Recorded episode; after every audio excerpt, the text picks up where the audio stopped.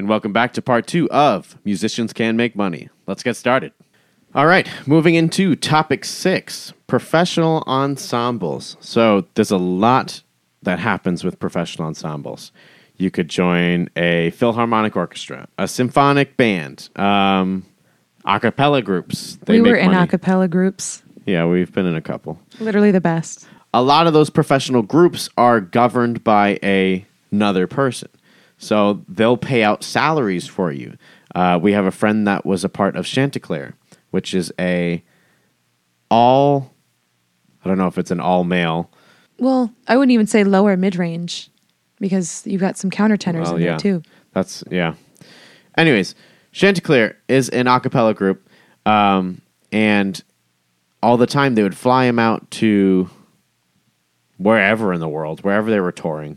Um, and they sang classical music. You can actually make a lot of uh, money with classical music.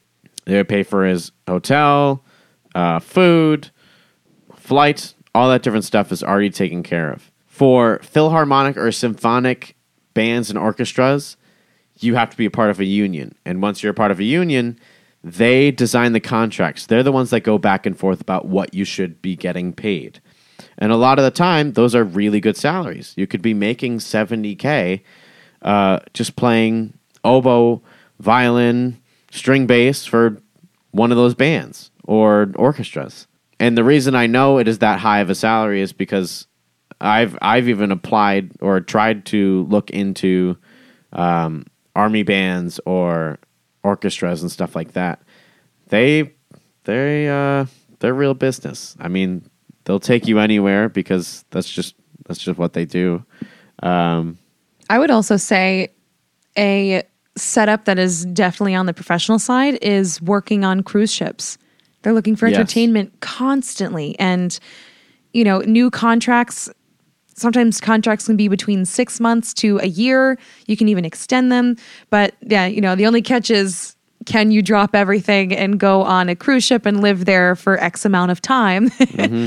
but those, I mean, if you're looking for the travel side of all of it, and I wouldn't say the pay is absolutely amazing, but it might also be a really cool experience. So that is another professional kind of ensemble gig that you can be a part of. There's tons all the time, especially as COVID's like simmering. Yeah. I wouldn't, I don't even know. But I mean, I, I've been seeing a lot more cruise contracts coming up and cruise lines starting to kind of get back up into business. And I see cruise contracts all the time, varying in length. Right. Yeah. You, you give and you take, you know? Sometimes you have to, to give up that time. But it's quite nice. And it's a fun experience that you might never get the chance to do again. We Uh, just can't leave our fish. But like, if you don't have a fish, I would go. Right, right. and the next topic sync licensing. So, this has been a big topic around the Mancini household lately is how does sync licensing work? There are two fees that companies will pay for a master licensing fee, which is just to be able to have the license to use it, and sync licensing fee, which is like royalties. They pay you for every time they use it. Um, there's not much to get into about that. It's kind of the same way where you post your own music and you get royalties paid out by the streaming companies. But in this instance, like um, like Kate Bush, she made I think about two over a little over two million dollars from Stranger Things.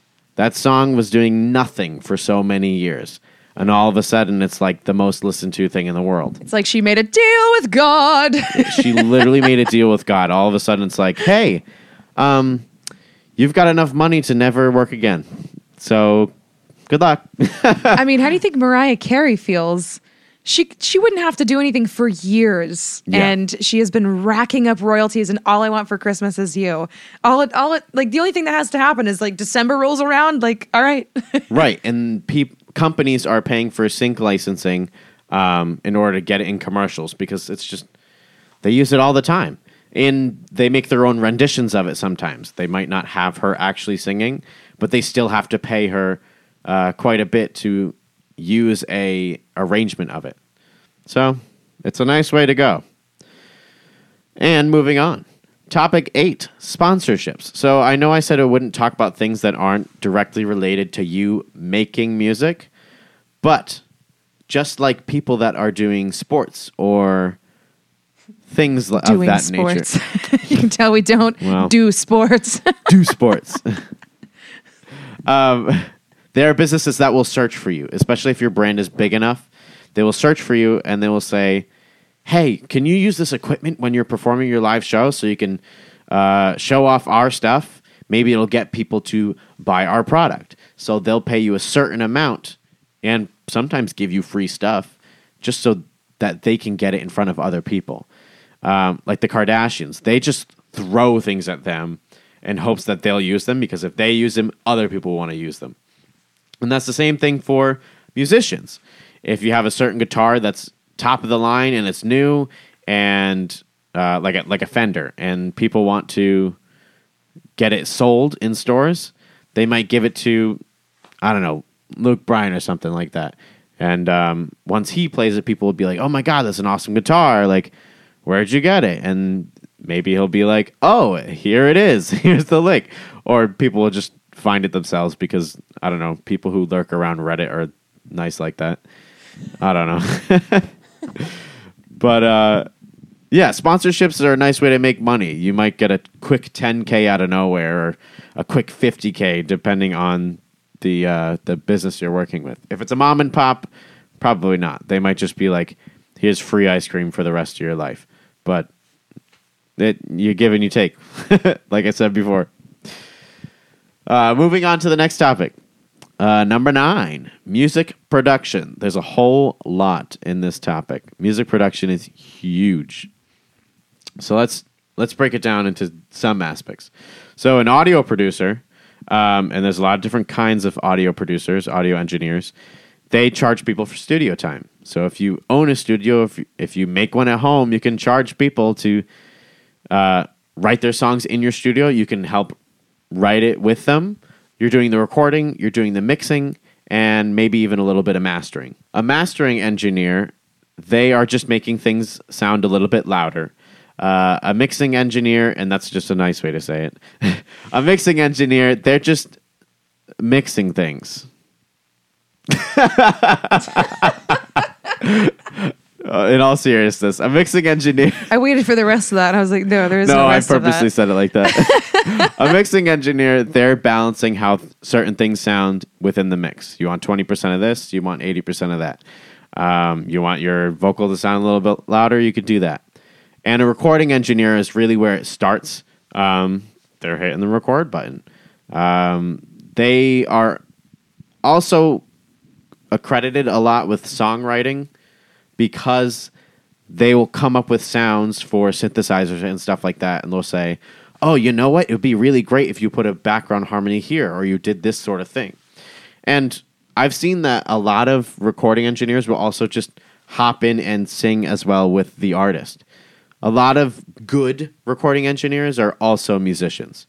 Um, so you can do both. You can make the actual music and be recording. Yeah, and I would say a lot of my positive experiences being in recording studio have stemmed from the audio engineer or like mastering recording engineer knowing their music chops and they can even give a little bit of feedback, give some suggestion. They know exactly what you're talking about. They're speaking the music jargon and it does make thing it allows things to run much more smoothly when everyone is on the same page and you know instead of them not having any clue what you're doing and can't you know work alongside you in that aspect Right, right. The best ones are the ones that are also musicians. That that's my personal experience. Um, and then uh, also in ti in terms of music production, you can be a live producer. Um, so there's the recording aspect in the studio, behind the desk, or you can be right in front of the concert. You can be it's almost like painting, messing with the sliders. Ooh, I need a little bit of guitar here. I need a little bit more drums. Let's get some more kick. I need less hi hat. Sort of like that. Um, it's a really exciting job because it's in the moment. i would say live sound engineers make or break a live performance You could you could perform something the same way in two different venues and one could sound totally different and it could be depending on who you have and you know what kind of trained ear they have and all that they are messing with to be acoustically sound in the space and you know utilize your voice for the space. Right. It makes all the difference. Right. I would honestly say it's the backbone of a live show. Yes. And depending on the musicians that you're working with or the companies that you're working with, because sometimes the musician won't even reach out to you because you don't have to be affiliated affiliated with them. They will pay a lot of money because they need to get it right. You you can't mess with someone that just doesn't know how to do it. Um, and a lot of the time, these the best live producers are also musicians. All the all the musicians I've talked to that are producing for live shows, um, they have fantastic ears. They know exactly how to mix everything. They know what's needed in the moment, and they know how to mix the sound in a certain way where you forget that there's a sound guy, which is the best. I mean, if you can get out of the way and let the musicians do their job, then you've you've done the producing. You're you're good to go. Yeah. And if you feel like your ear is strong in a sense where you can attain that sort of balance and feel like you can help somebody in that way, then this is totally for you. Yeah. All right, we have made it to the end. So, in conclusion, what we just want you to know is that there is a way to find sustainable success in the music industry. There's so many different ways. Um, and you're not forced into one way of making money. There are a lot of teachers that I know, especially these days, music teachers in public schools are not made the same as they were when you were little. They do so many cool things these days because a lot of people realize I can just do both. Why not? I might as well double dip in terms of making money.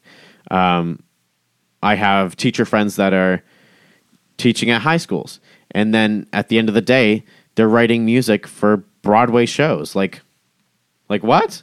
And then all of a sudden, they're like, "Yeah, I can't teach next week. I'm I'm being flown out so I can finish the rest of this musical." Like, who does you, that? You can do it all. You can be a jack of all trades in music. You There's so be. many things that are connected. And I think even during the pandemic, I don't think people realized how much, like, probably the world globally, people relied on the arts. For entertainment. And there are so many different facets in the arts and things that go into it for you to have that sort of entertainment. And it literally takes a village. so there are all these things here for you this buffet of musical goodness and different avenues that you can take. And you can cross those avenues and you gain more from it regardless. There's so many different things you can do. Right. And about the entertainment industry, as long as there are people on the planet, there will be entertainment. People need to be entertained. Elevators need music. apparently, apparently, microwave doors. We actually have a friend who is a um, acoustic engineer, and he told us that he was um, creating the right pitch for a microwave door because apparently that boosts sales depending on what pitch you're hearing when your microwave door closes. I, I mean, it's true. When you go into a store and you want to test out a microwave, I mean, you're not going to bring macaroni with you to reheat. You're going to open the door because you want to see what's inside, but also it's the satisfying click of the door closing that's kind of important. well, I'd really like to know, know the note that screams rich. Like I will sing that everywhere. Uh, yeah, if that's what it means.